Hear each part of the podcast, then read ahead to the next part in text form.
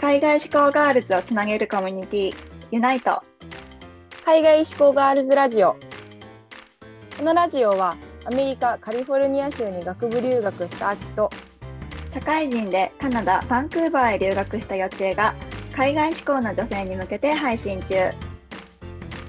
海外留学をしたいけど何をどこから始めていいかわからない。自分に行けるの？仕事はどうなるの？っていう留学への不安や心配にタックルします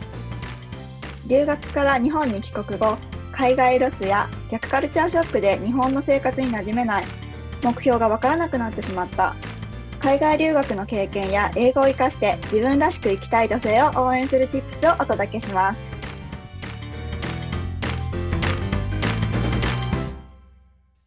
What's up everyone? 皆さんこんにちは。はね、あのいつもはやぴーがマンデーにやってる。あ、はやぴーの友達じゃない？あじゃんわーんちゃんでじゃんわんって言ってくれてる。はやぴーのマンデーモチベーションに、のユナイトがちょっとあの突撃取材というか、あのお邪魔させていただくっていう形で、はいライブでやらせていただいています。で、はやぴーのことをあのユナイトの人はまだ知らない人が多いかなと思うので、あの簡単にあのはやぴーの自己紹介とかしてもらってもいいですか？はい、ありがとうございます。はーい。今、栃木県に住んでいて、今、フルタイムで働いてるんですけど、サイドで、えっと、マインドセットコーチと、あと、ベーカーとして、えっと、お菓子、ちょっとアメリカンな感じのクッキーとかメインに、えっと、オンラインでお菓子の販売をしています。めっちゃ美味しい。あはりやぴーめっちゃ美味しいはやぴー。ありがとうございます。うんなんかバックグラウンドとか簡単に教えてもらえますか？はい、ちょっと待ってもらっていいですか？うん。充電しよう。バックグラウンドは、まあ、ずっと私は栃木県であのなんだろう高校ぐらいまで過ごしてたんですけど、うんうん。まあ、ずっとなんかこう海外に憧れを抱いていてうんうん。そう、うんあごめんあれ？大丈夫かな？ハッピー。ぐるぐるしちゃった。はいあ 戻った。ごめんなさい。そうで、ずっと海外に憧れを持っていて、ちっちゃい頃から、もう小学校ぐらいから、あもうなんか海外っていうのをずっと思ってて、でも栃木県の田舎で別にその宇都宮とか都会っていうわけじゃないので、うんうこうんまあ、そういう外国の人とかと知り合える機会もなかったので、うんなんか自分でペンペンパルうんうんわかるわかる。うんうん。ああはいはいはい。もうそんな時代だったのでそうそうペンパルをしてこう海外アメリカとつながったりとかしてて。へえ。そうそうそう。でなんだろうそういうもうずっとずっと英語が好きで。うん。でで大学で、まあ、アメリカにちょっと留学したんですけど。でしそれも1年あ10ヶ月ぐらい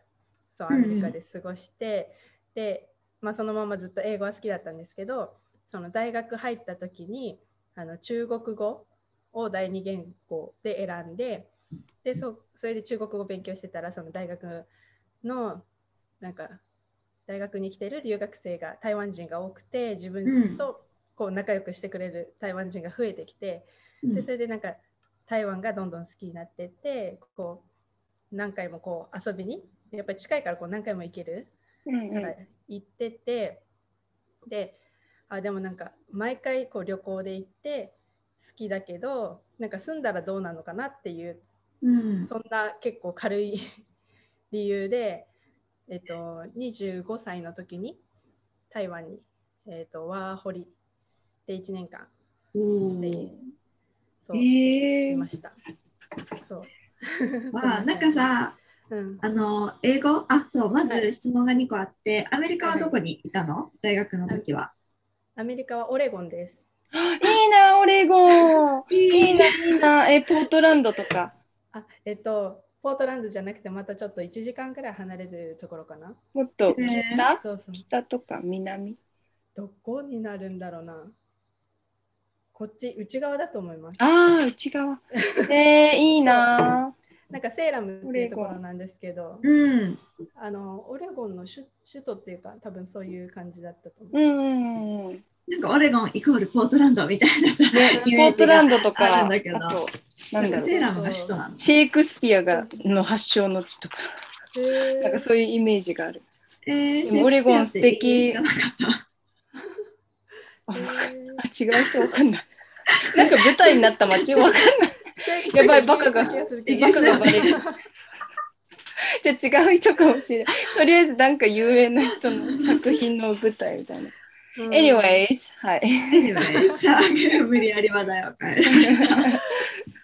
そうあとはすごいそう台湾の話めっちゃき、うん。気になってて、うん。なんかうん。私、はやぴーと、うん。まあ、1年ぐらい前から知り合いだし、しかもも同郷なのね栃木県出身で、なんかすごい海外志向だしめちゃめちゃ 勝手にすごいなんで。めっちゃ好きなんだけどなんかあんまり深い話って聞いたことなかったから、うん。なんか台湾に行ったこともしてたんだけど、それがなんかどれぐらいの期間で何何しに行ったっていうか、メメインの目的みたいなことうん。をすごいね知りたいんだけど教えてもらってもいいですか、はい。そう、なんかメインの目的は、なんだろうな、でも、まあ、住んでみたかったっていうのが理由なんですけど、でも、なんかこう、台湾のそういう文化とか、あ食べ物が私、本当に好きなので、なんかそういうのを、なんか学べたらなって思って、食べ物の、本当はなんかね、台湾のあのタピオカのジュース屋さんで働きたいなって思ったんですけど、あそこはもう本当になんだろう。私本当に中国語ゼロで留学っていうか台台湾に行ったので、うん。あのそう中国語できないとなんか難しい。すごい早いからもう、うん。早いよね。だって何言ってるか分かんない。で向こうもね聞き取れないしこう喋れない状態から、そう台湾に行って。目的はまあでも、うん、そういうなんだろう料理も学びたかったし、うんうん。こううんまあ、中国語もできるようになりたいなって思って最初はもう本当に中国語ゼロうんで行って、で語学学校に通ってで最初は3ヶ月ぐらい通おうかなと思ったんですけどあの全然伸びなかったのでうん。ちょっと期間を延ばして、えっとそうえっと結局なんか6ヶ月ぐらい通ってうん。でその後に、えその間にかその間に台湾の日本料理屋さんで働けることになって、ではたそこで働きながらそう学校通ってたんですけどうんうん。学校が終わったのであの自分が住んでたアパートを出て、えー、とゲストハウスなんかバックパッカーが泊まるようなああいうんううん。宿宿で住み込みしながら、えー、とその料理屋さんで働いたりしててでなんなんかそれもあその後なんかこう島に飛びたくて台湾からまた別の島に飛びたくてえ島あるの？知らなかった。そうそう知らなそうかった。でえっ、とそっちの島にポンフーっていう島に飛んで、うんうんでそこも1ヶ月ぐらいなんか住み込みで働きながら生活しえて、ーでその後もまた別の島に行って。こっちはえっと結構本当に何だろう。原住民みたいな人たちが住んでるところで。うんうん。すごいちっちゃな島でもうなんかバイクでぐるーって一周できるような、うんうん。そうそういうところにもう 3, 3週間ぐらいいたのかな。うんうん。でそこはあの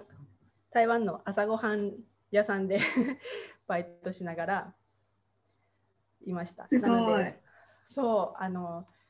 出勤が多分5時とか早そう早い時間からそう行って12時に終わるっていう そんな生活あお昼のね。そうお昼の12時で終わります。へえそのさすごいね、うん。なんかうん。その島をホッピングしてしかもそれで それでもさ働けるってすごくない？ちゃんと中国語がある程度できてないと働けうんないじゃん現地の朝ごはん屋さんなんて、確かに。その語学力は ゼロでいったわけでしょ？そうゼロで最初は。えどうやってそのす身につけられたの？うん、気になる。あでも私本当にめちゃめちゃブロックがあって。でうんアメリカの時も、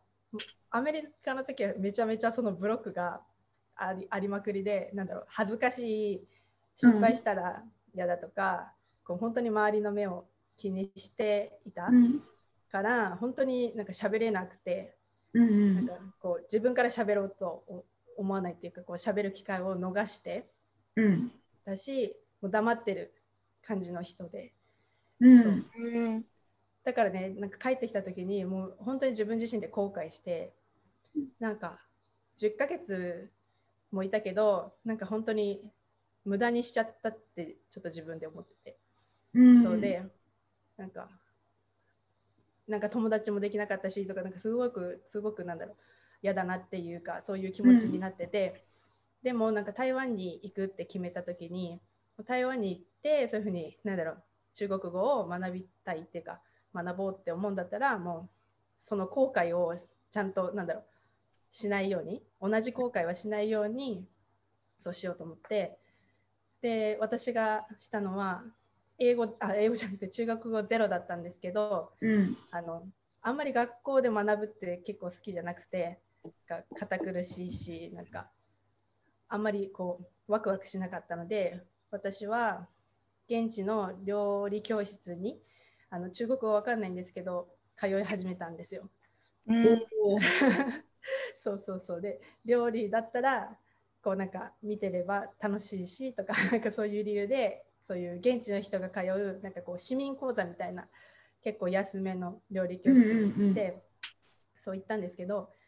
そこがあの私が行ってたところが高尾っていうところで、うん。結構み南の方でうん。結構そっちは中国語このみんなが喋ってるそういう普通語って言われる中国語じゃなくて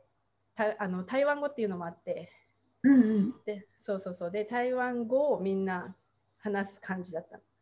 なんかこう、年配の人たちがこう喋るからその台湾語。うんで多分で台湾語ってもう全然中国語と違くて。ねえ。そう分かんなくて。でもなんかその時私は本当にあのあのなんだろうな。日本人っていうことを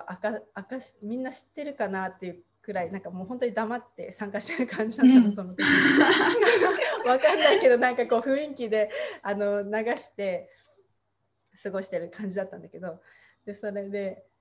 で、まあ、そんな感じで過ごしちゃったんだけどでもそこの料理教室何個かなんかクラスいろいろ取ってて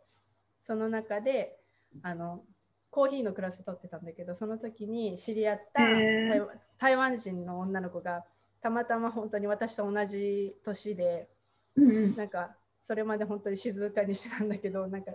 その時の先生が私とその子をこうなんかこう話に入れてくれてうんうんで同じ同じじゃんみたいな感じで話しててその子もなんかオーストラリア留学から帰ってきて今なんなんだろうあの仕事つくまでのちょっとブランクみたいな感じで、うんうん。でその子と仲良くなってからなんだろうその子があでその子と話してる時もなんかこう中国語が出てこなかったりとか言い間違いとかして友達が分かんなかった時にあのあ私があやっぱり何でもないってなんかもう何何言いたいか分かんないからもうやめるみたいな感じで言うと、その子があのもう間違ってもいいから私には話してって言ってくれたのがなんかブロックが外れて、うん。でそれでなんだろうその子に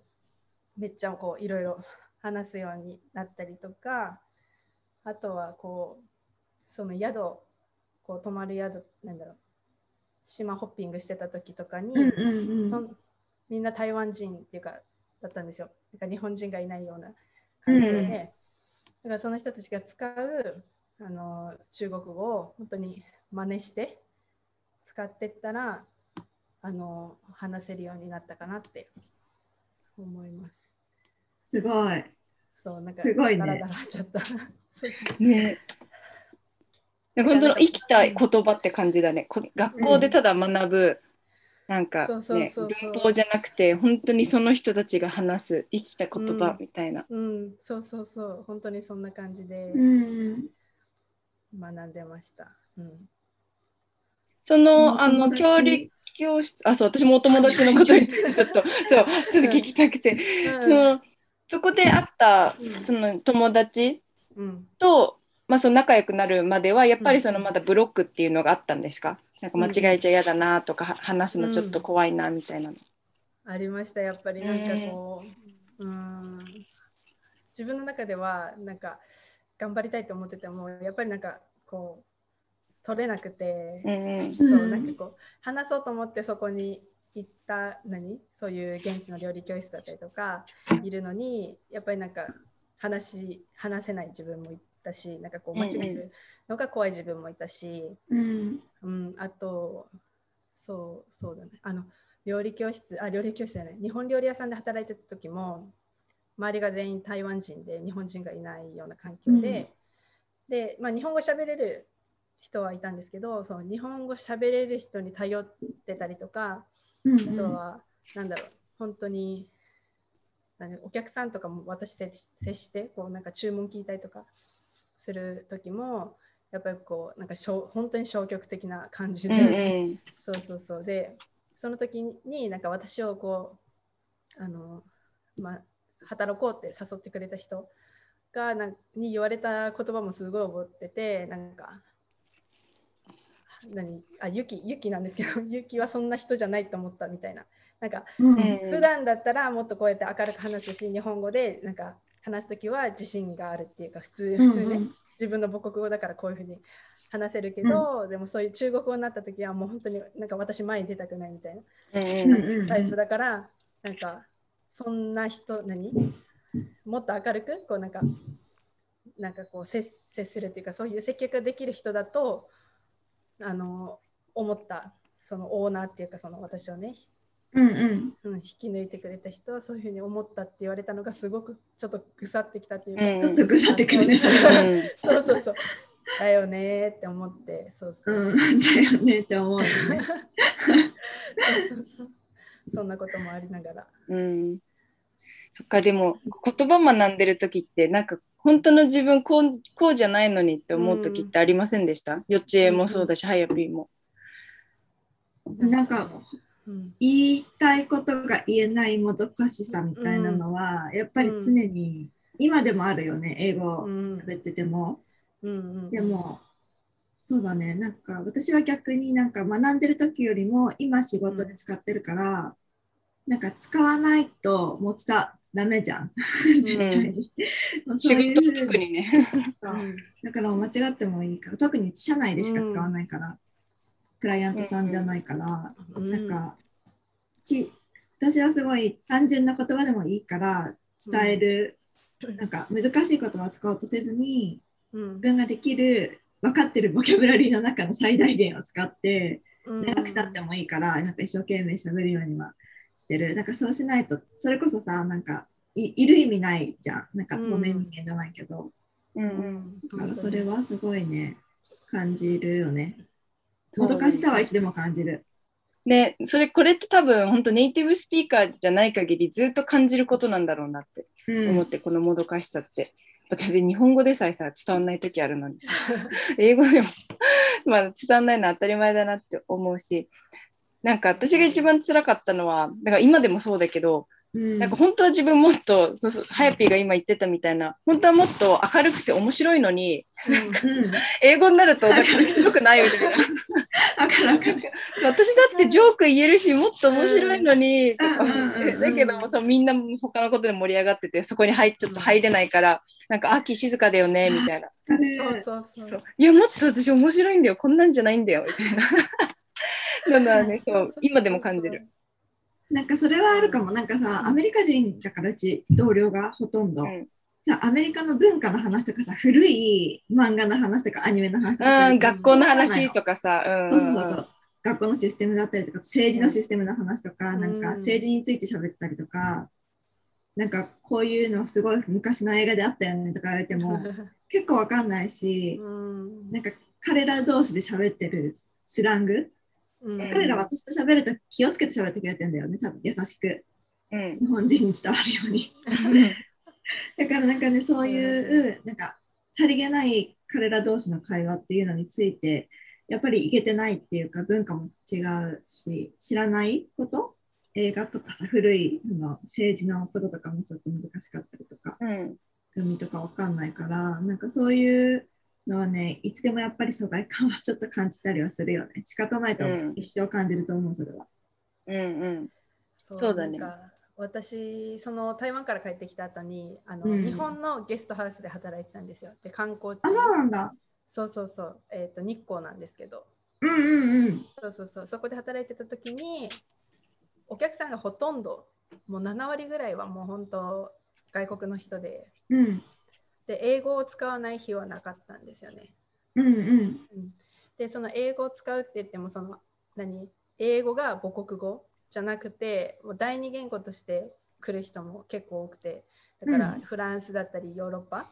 うん、そういう感じの国とか、まあ、本当にアジアの人タイタイとかそういうマレーシアとかそういう人も多かったし。でそういう人と話しててやっぱりなんか間違ってもいいんだっていうかその自分たちの発音自分自身の発音も全然なんかやっぱりそのネイティブと比べてあの全然上手じゃないって私は思ってるんだけどでもそれでもなんか話していいっていうかその国、うん、その国それぞれのあの発音があるしなんかそういう人たちの癖っていうのはあるんだけどでもそれでもなんか話そうとかこうなんだろう話してるのを聞いててなんか、うん、あなんか別に完璧じゃなくてもいいんだっていうのはあの思った。から、うん、なんかそそこにいる時はなんかこう本当に私も文法めちゃめちゃだったり、まあ、発音もあのなんかそんなに完璧じゃないかなって思うけどでもそれでも通じ通じ合うものがあるからなんかそれでいい、まあ、私はなんかそこまでなんか完璧っていうかねそのそれぞれの目指すこの場所があると思うんですよ。なんかなんかめちゃめちゃ本当にこう頑張ってそこまでネイティブレベルまで行きたいっていうレベルの人もいればなんかこう会話ができればいいっていうレベルの人もいると思うんですけど、うん、そのなんだろうな。私はその会話ができてその人たちとなんだろう楽しい時間を過ごせればいいかなって思っているから、うん、そう通じ合えればいいかなと思ってるからなんか本当にその時にあなんかいいんだって思って。そう完璧に話さ話すのを待ってて自分が話せない自分が今までいたから。なんかそこまで待って話さないんじゃなくてやっぱこう伝えたいことはなんか伝えなんか伝えようと頑張れば相手が汲み取ってくれるかなっていうのは、うん、思うかな。うんうんうん、今その関連する話であのコメントをいただいたんだけど、えっと、伝える伝わる難しいけど本質かもですねっていうことなんですけど、うん、でも本当にそうだよね。なんか、うんうん、何を伝えたいかっていうところだと思う。その本質が伝わればね、伝えたい事柄がなんか別にパーフェクトな言葉じゃなくてもさ、伝われば、なんかそれでそのためのね言葉ってただのツールだから、それでいいのかなって私も思うけどやっぱりねここまで来るのにはさ、特になんかネイティブな国にいると、自分ってすごい劣ってるなってすごい感じるから、ここまで来るのには私もすごい時間かかったけど、うん、そういうふうに思えるようになったことはなんか 成長したなって思う。わ、うん、かる。そう、うん。なんかイントネーション、発音とかさ、特に一番すごいセルフコンシャスになるところじゃん。発音とかめっちゃなるね。そうこっちがさ一生懸命さこう文法合ってても発音が悪いから、うん、え何、とか分かってくれないこととか、すっごいたくさんあったからやっぱりその発音が自分悪いんじゃないかとかもっとネイティブみたいにならなきゃっていう、うん、そこのプレッシャーって一番話せなくなっちゃうなんかブロックになってるのかなって、そう思ってるんだけど、うん、だからねそう自分も含めその英語やってるたくさんの人がそ発音悪いからちょっと話せないとかってなっちゃう時すごいあると思うんだけど、うん、なんか私もアメリカにいてすごい救われたことを言われたことがあって、うん、のその人も他の国から来てる人でずっとまあアメリカに住んでるんだけど、うん、まあ、アクセントがある人なんだけど、なんかその人も英語を、まあ、ずっと喋ってるけど、まあ、アメリカにいて、なんかあなたどこの国の人とかこの国の人じゃないでしょとかって言われたことが何回もあったとか言って、だけどなんかその人はでもアクセントがあるイコールなんか I speak more than one language なんか、How many language do you speak? みたいな感じで、なんかいつも返してるんだとか言って言ってて、だからはそう。なんか癖が、癖がある？なんだっけ？アクセントがある？ってことは、そんな、いろんな国の言葉を知ってたり、いろんなカルチャーを知ってたりすることなんだから、そこは恥ずかしく思うことじゃ全くないよとか言って、うん、なんか言われて、なんかそれ、それがすっごい救われて、私は、その言葉を言われて。それまではなんか常にいい発音にしなきゃとか R と L 言えるようになんなきゃみたいな感じだったけどそうそれからはなんか確かになんか私って2カ国語も喋れるってすごいじゃんって。うんそうだよ。結構自分にそうクレクレジットを与えるようになってからはすごいもうちょっと積極的にはなれたけど、そこの、ね、リミットというかちょっとあ自分まだまだだなっていうのをブレイクフリーするのは確かにすごい簡単なことではないよね。うん、本当に難しかった。うん。ねはやぴーの台湾の話めっちゃ面白かった。ねありがと知らなかった。ねシェアしてくれてありがとうございます。いいえ。なんかそんなさ、いろんなバックグラウンドがあるけど、うんすごい、そのバックグラウンドがあって、うん、さらに今、はやぴーはうん。マインドコーチ、うん。マインドセットコーチとベーカーとしてやっているけど、うん。なんかそこに行き着いたなんかパス、まあうん。ストーリーだったりとか、あとそのうん。今のファッションっていうものって、なんか簡単に教えてもらってもいいですか、うん、はい、簡単にちょっといけるかな。なんか。長かったもいいんだけど。あのまあさっきの話もあったようにもう本当に自分自身にブロックがめちゃめちゃある私なんですよ。ああった私。そう。うん。でそのやっぱり他人の目を気にしてたりとかあの本当になんか周りに何だろう何言われるんだろうって気にしてる、うん。そう。で周りはそんなに思ってないかもしれないけどでも本当になんか自分自身でそういうブロックがあったりとかしてて。ででもそれをまあなんかそういう自分がこうマインドをこう変えてうん自分自身にもコーチをつけてこうなんかやっぱりその自分ってなんか変わりたいってずっと思ってて、うん。なんかこう変わりたいと思ってるんだけどこう思ってるしこうやりたいって思ってることもあるんだけどなかなかそのブロックが外れないことでできないことがあったりとかしてでなんかでもそれをなんかコーチをつけてこうやってなんかこう変わってったらなんかもっとなんか毎日が充実していってなんかうん。こうなんかできないことばっかりに目を向けるんじゃなくてもっとなんかこうできることにも目を向けるようになったし、なんか完璧を求めずなんかこう進めるような自分にもなってきたのでなんかそういうのをやっぱこう自分自身がこうブロックがあったりとかした自分だからこう伝えられることがあるんじゃないかなと思って今はマインドセットコーチをしていてで私は私の中でワクワクをすごく大切にしていて なんかこう自分がこうやっぱワクワクしてる状態っていうのはこうやっぱりこう人をなんだいいことを引きつけるしなんかこう、うん。自分がワクワクしてる状態でいることでこうやっぱり今近くにいる人たちにそのワクワクを与えられると思うんですよね。で自分自身がそのワクワクしない人生人生生活を、まあ、2年間ぐらいそう生活してたからなんかそのやっぱりワクワクって大切だな、うん。自分がこうなんか自分が心からこうワクワクすることってやっぱり大切だなっていうのを思っているのでその私のこうプログラムに入ってくれている方にはその自分がワクワクしているかうん。ちゃんと感じてみたいな感じでこうお伝えはしてうん。いてそうだからワクワクしながらこう自分のなんだろうこう変えなきゃ変えなきゃ、ね、自分が悪い自分が変えなきゃっていう思考だともう自分が辛すぎてなんかその変わりたいっていうのもねなんかこうなかなか意欲的にいけないかなと思うのでそのワクワクは大切にしてほしいなと思って今はそういうコーチはやっていてでお菓子の方はもともとなんか作ることが好きでこうやってたんですけどあのこれをなんかまあ仕事にしたいっていうかこれで人をハッピーにさせたいって思っていたんだけど一歩踏み出せない自分がずっといたのでそれをこう自分自分自身がこうマインド変わってまあ今の自分でできることから始めようっていうことでうんやっているっていう感じですね。はい。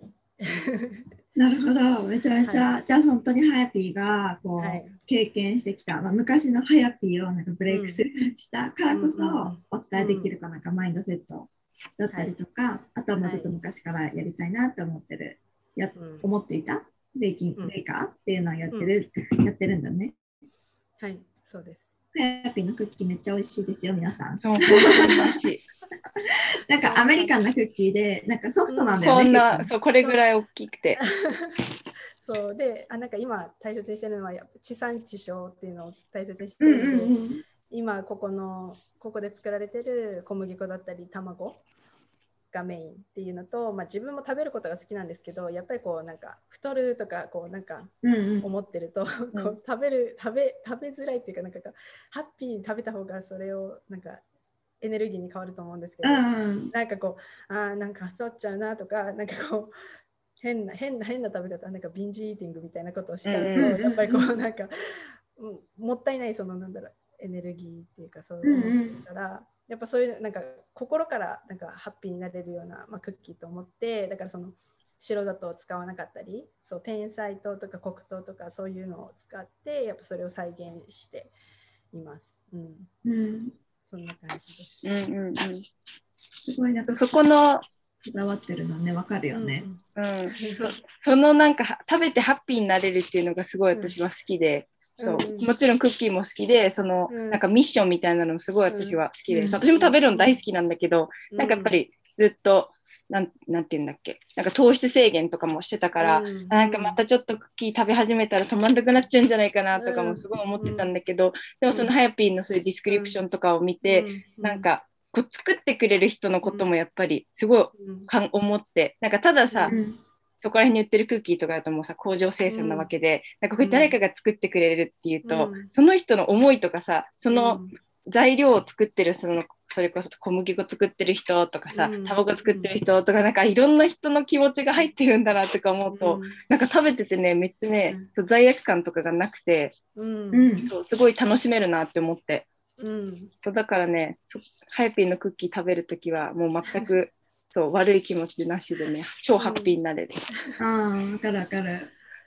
結構一個で満足するし結構。そうそうそうそう。私いつも半分ずつ食べてるんだけど、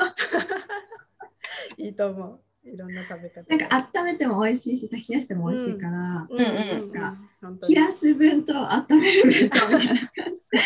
お楽しみしてます。ありがとうございます。うん、ありがとうございます。えっと、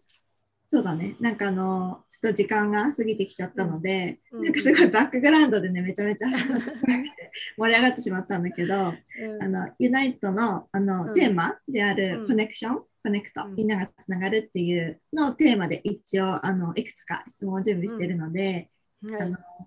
何個か聞いてもいいですかね？はい。はい。えっと、じゃあコネクトっていうのをテーマに質問なんですが、うん。はやぴーが人とつながりたいなって思う時っていうのはどんな時ですか？人とつながりたいなって思うとき、うん。どんな時だろうなどうどうだろう。なんかねでもなんかそのつながってよかったなって思うのは、うんうんうん。なんか今までやっぱりその、うん、と同じ場所っていうか栃木県に住んでたりして、うん。なんかした時にうーん同じ感覚の人がいないなっていうのがすごく思ってて、うん。うん、で自分がこうなんだろういろんなことにチャレンジしたいし台湾行きたいしアメリカ行きたいしっていう風なうん。思いを持ってるけど、なんかそれに対してなんか一緒になんだろう頑張れる仲間がいないとか、うん。自分でこういうふうにビジネスしたいって思った時に周りに話せるかって言ったらあんまりいなくてこう身近にいる人たち、ここに一緒にいる人たちには話せなくて逆になんかこう言うとなんかすごいねとかなんか別なんかそういうすごいわけじゃないと思うんだけど、うん。なんか自分がそう生きたいからっては私は思うけどでもそういうふうに思ってないっていうかなんか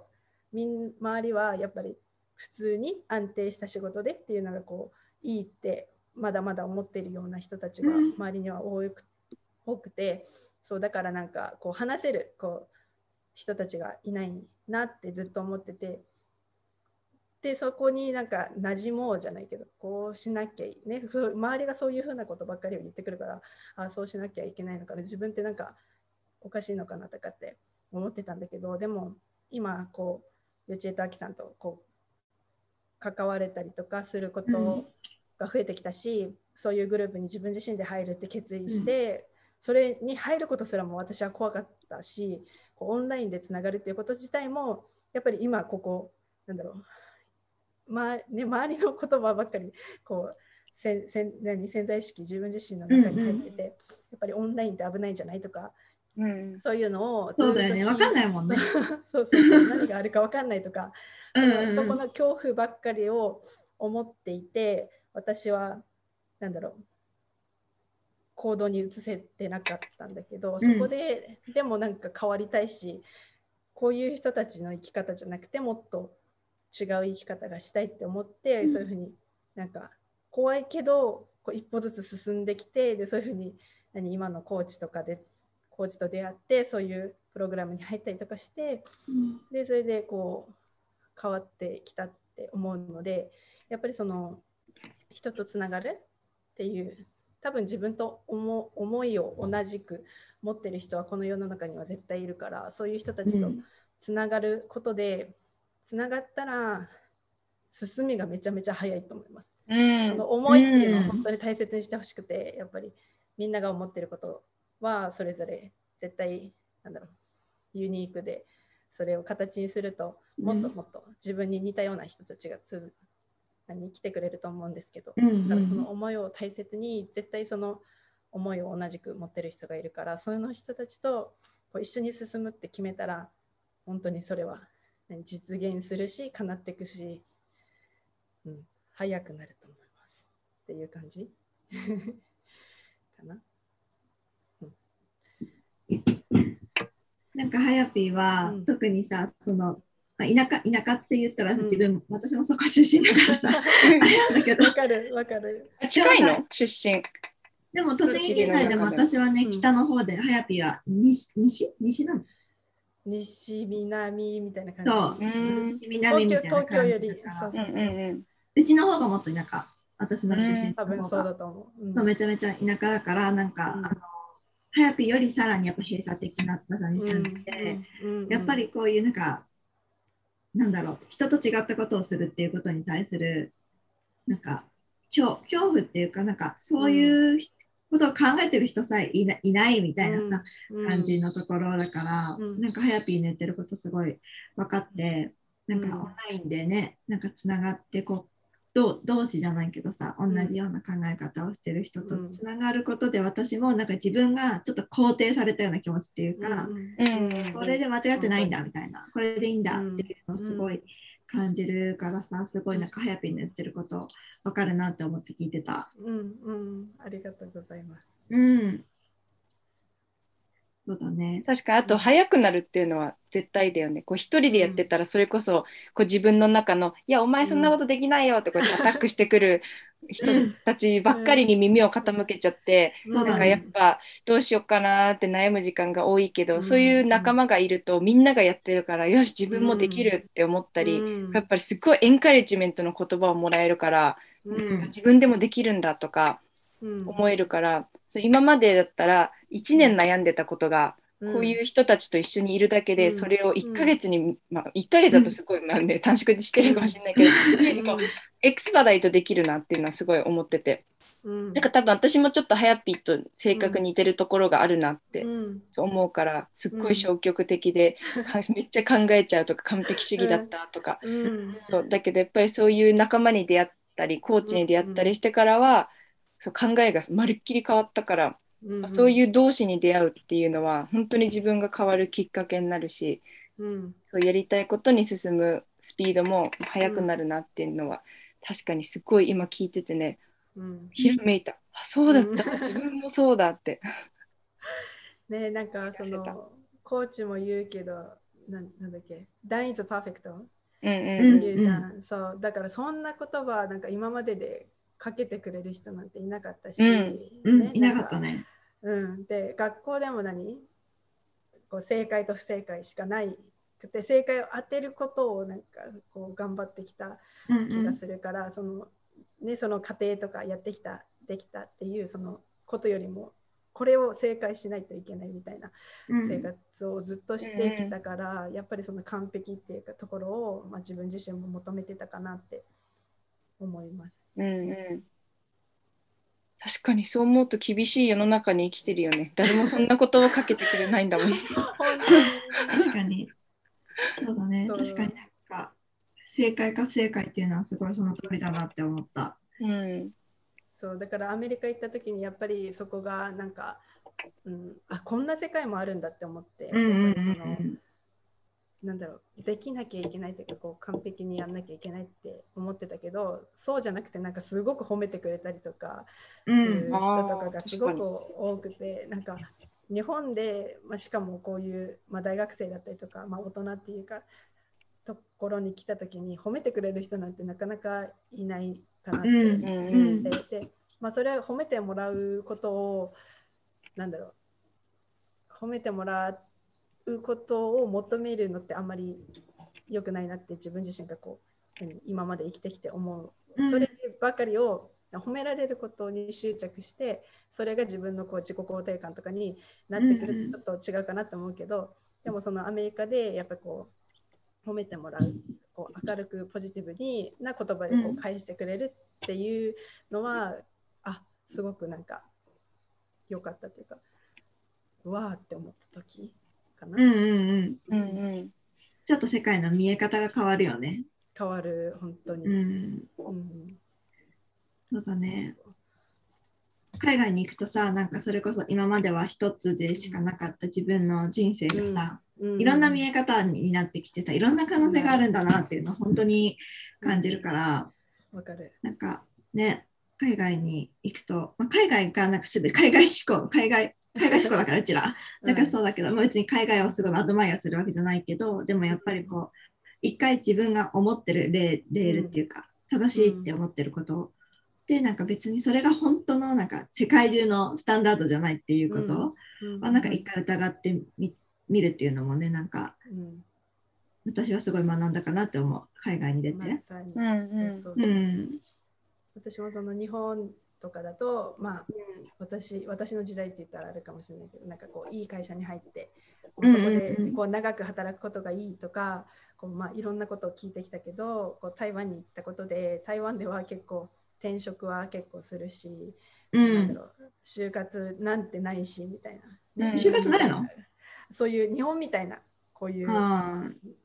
何？大学3年新卒。あ新卒の、そうそうそう新卒みたいなのがないから、結構緩い感じで、うん、そんななんだろうもう何その卒業前に仕事をゲットしなきゃ、汗汗みたいな感じな、感じではないからなんかそういうのを見てあそうそうそうそういうのも見てやっぱりあ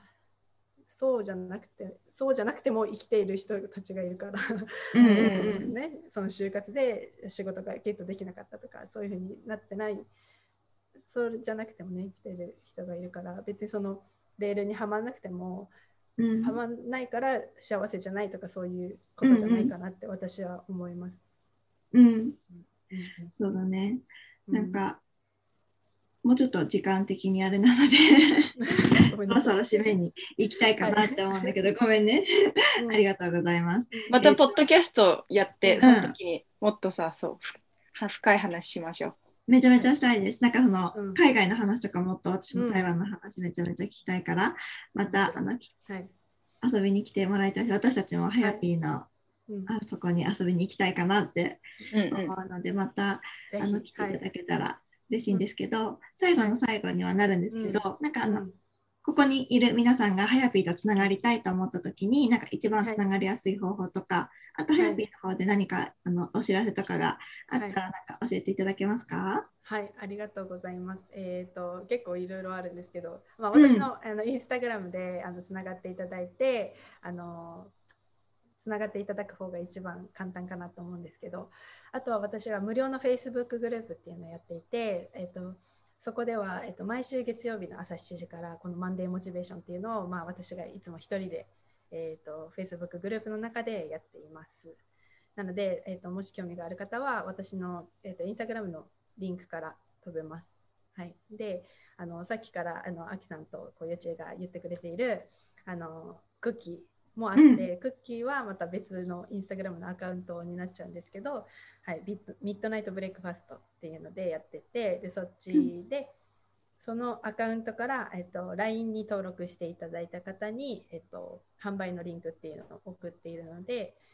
はい、あのそちらから登録してもらえればなと思います。で今月1回の販売なので、うん、はい、あの次の販売が9月の1日からになるので、えっと、それまでに登録していただければリンクが届いてこう購入もできますという感じです。9月1日じゃちょうどもう少しだね。そう、もう少しなんです。ね、ちょうどいいかな。じゃあ今日、はい今日登録してもらって。そしたら9月の1日にあれだよね、発売しますって連絡来るんだよね、確か。行きます。はい。うんうんまあ楽しみだ、ね。また楽しみにしとこ じゃああのこのポストのところにはやぴーのその、はやぴー今のはやぴーのアカウントと、はいあとミッドナイトのやつをくっつけておくので、皆さんがそこから、うん、飛べるようにしておこうかなと思います。うんはい。お願いします。はーい。それ以外にあるお知らせ？ない？大丈夫です。大丈夫そう、うん。はい。わかりました。はい。じゃあ今日はね、あの、はやぴー朝からお付き合いいただいて、というか私たちがお邪魔したんですけど、ありがとうございます。なんか合わせて。マンデーモチベーション、なんかあの、はい。うん今週1週間すごい頑張れるうんぐらいのパワーをね、ねもらったので、うん、すごいよかった。ありまたあの。うん、呼んでもらったり遊びに来てもらえたら嬉しいなと思います。はい、ぜひ。はい。朝から見ていただいた皆さんもありがとうございました。朝からありがとうございました。なマンデー頑張っていきましょう。そう今週も頑張りましょありがとうございます。いいよ。でじゃあ、あの、やっぱりありがとうございました。ありがとうございます。う。ありがとうございました。ライブを終えていきます。バイバイ。バイバイ